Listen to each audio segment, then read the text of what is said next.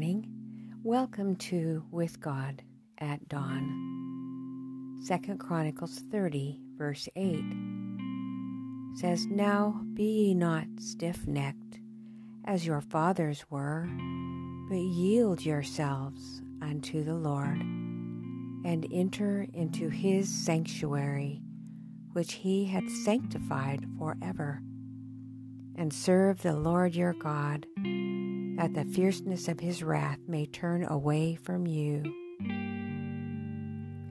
If those who hide and excuse their faults could see how Satan exults over them, how he taunts Christ and holy angels with their course, they would make haste to confess their sins and to put them away.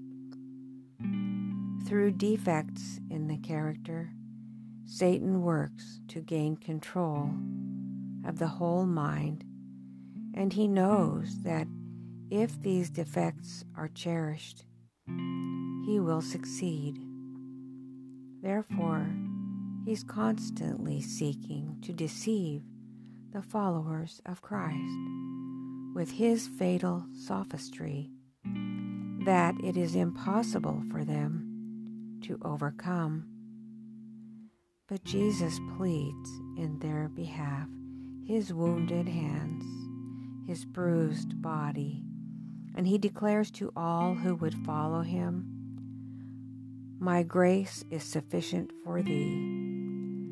Let none then regard their defects as incurable.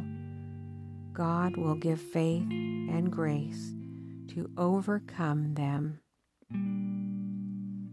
We are now living in the great day of atonement.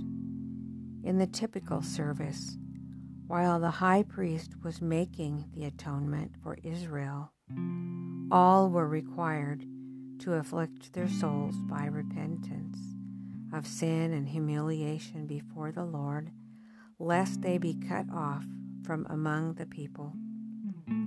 In like manner, all who would have their names retained in the book of life, should now, in the few remaining days of their probation, afflict their souls before God by sorrow for sin and true repentance. There must be deep, faithful searching of heart, the light, frivolous spirit indulged by so many professed Christians must be put away. There is earnest warfare before all who would subdue the evil tendencies that strive for the mastery. I chose James 5, verse 16, as our promise this morning.